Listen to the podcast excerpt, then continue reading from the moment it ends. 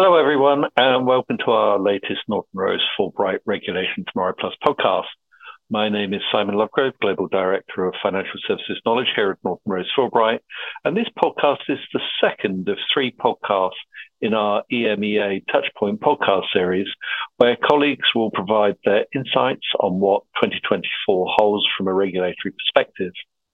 In this podcast, colleagues will cover the UAE. And for this, I'm delighted to be joined by Matthew Shanahan and Hassan Ali Pirbai from our Dubai office. Matthew, perhaps we could start with you. Thank you, Simon. Okay, so we are going, this is going to be a short podcast. We're going to talk um, fairly briefly about what 2024 will look like from a financial services regulatory perspective in the UAE. So we'll talk about some key themes that could impact financial services firms in 2024 in the UAE. And I think we'll each uh, try to make one prediction for the year, and we'll see if it turns out to be correct or not. Um, so just to, to start with a general comment um, for those who aren't aware um, about the UAE financial services regulatory landscape, it, it's pretty complex.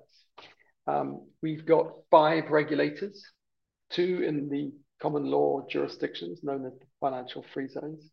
And we've got two regulators uh, at a federal level, central bank and the securities regulator.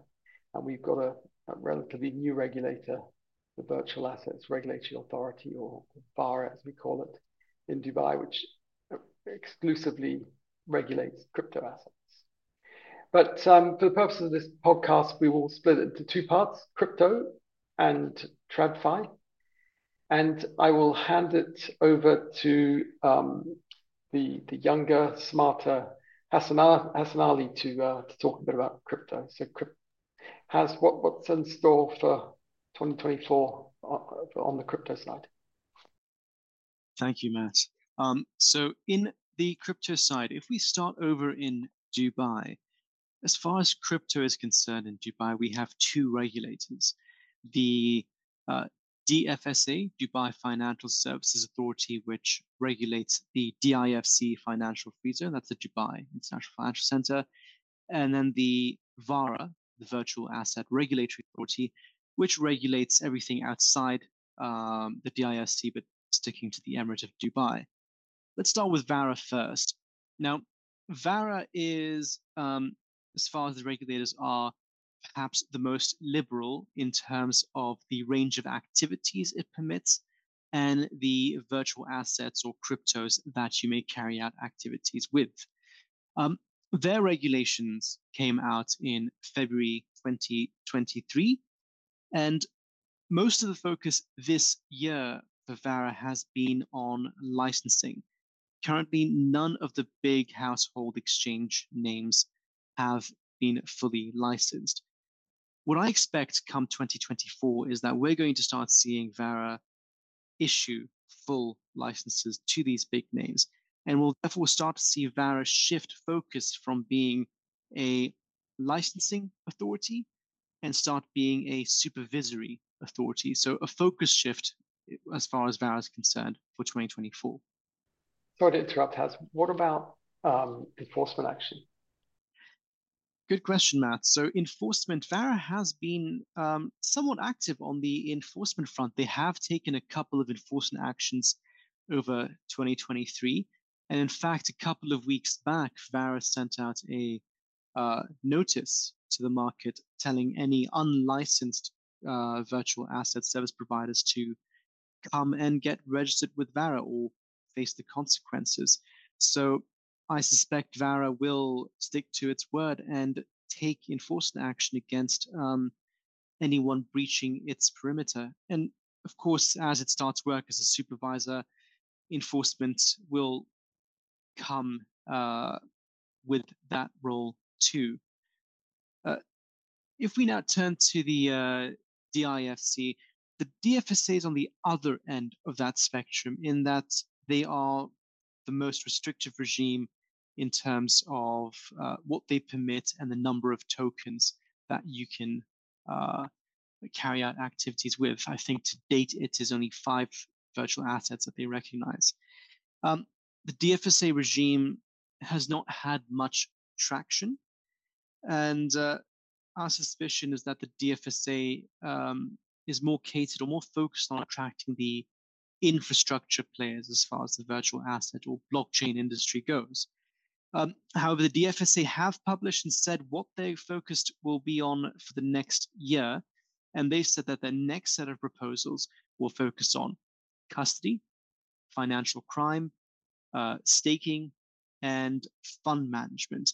So over 2024, we're going to see the DFSA come out with new rules, new proposals focusing on these items. And I think perhaps one of the most exciting ones will be to see how they tackle uh, staking um, in 2024. And uh, we quickly run over to Abu Dhabi, where there's the Abu Dhabi Global Market, another free zone. And the regulator there is the Financial Services Regulatory Authority. Now, they sit in the middle of um, that spectrum I mentioned. They're not the most liberal, but they're also not the most restrictive. They're squarely in the middle. And the FSRA was uh, one of the first regulators, if not the first regulator in the UAE to come out with rules for virtual assets. Um, and their regime is actually pretty developed with a, a number of players already licensed.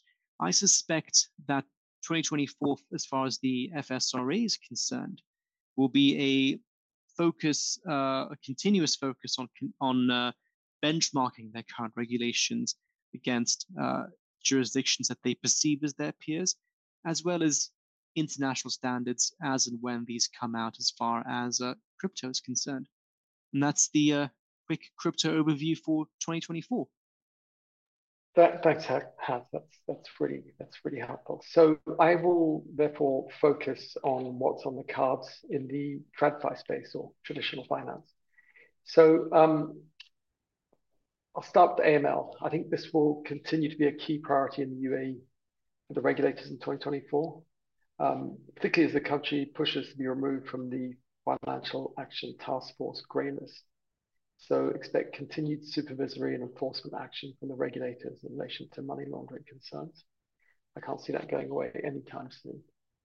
Um, the the next area, which I think will be um, uh, you know, a focus for the regulators in 2024, particularly given that the UAE is hosting uh, COP28, is in relation to um, ESG issues and we expect to see the regulators start implementing their commitments on environmental issues as they seek to uh, green the financial system in the UAE.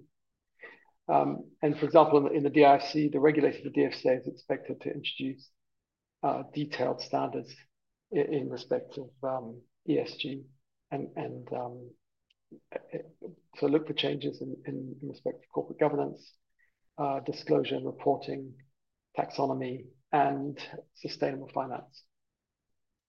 The next theme that I think will be important in 2024 um, is that the we, we, expect the regulators to focus in on, on client asset protections. And this is across the board, and, and that, that includes in the crypto space, where custody is often a, a challenge. Um, so, and, and one good example of that is the DFSA is expected to consult on changes to its regime for the protection of client assets in 2024. So whenever that does happen, there's generally a, a renewed uh, supervisory focus on that space. And, um, and a theme that, that we're seeing coming over the horizon uh, in, in, relation to the work we're involved in is, uh, is resourcing. So I think the question that regulators will be asking in 2024 uh, is is your firm appropriately resourced given the nature, scale, and risk of your, of your activities, particularly on the compliance side? So this is one to watch because we think that um, that you know that firms, particularly those that have sort of had a, a light touch approach to their business in the UAE, will need to start thinking about whether they're right sized, and, and as I say, especially in the compliance space. Um, now, 2024 is likely to also see the, the, the, regulators, all the regulators, focusing very much on resilience. And, and, and the, the area of resilience that we're looking very closely at is in respect of cybersecurity risks. So this is one area where firms, if they're not already thinking about it, need to be thinking, you know, fairly urgently about whether they they are appropriately managing those risks. And, and for example, in the DIFC, um, firms need to have their detailed cyber risk policies in place in January the 1st. So if you haven't started, I, I suggest you, uh, you make a start um, right now. And then finally, um, the last sort of thing we're seeing coming over the horizon um, is that conduct risk will, I think, continue to be a, key focus for the UAE regulators in 2024, particularly in the DIFC and the ADGM, where we expect to see um, a continued increase in supervisory and enforcement action in respect of general misconduct issues. And, this is going to be increasingly important for individuals, particularly those in, senior management positions, because the regulators are going to start, you know, to, to at least give the impression that that, that accountability is an important uh, issue for them. So that's they're the sort of key issues from a, a financial regulatory uh, perspective that we, we see coming in 2024.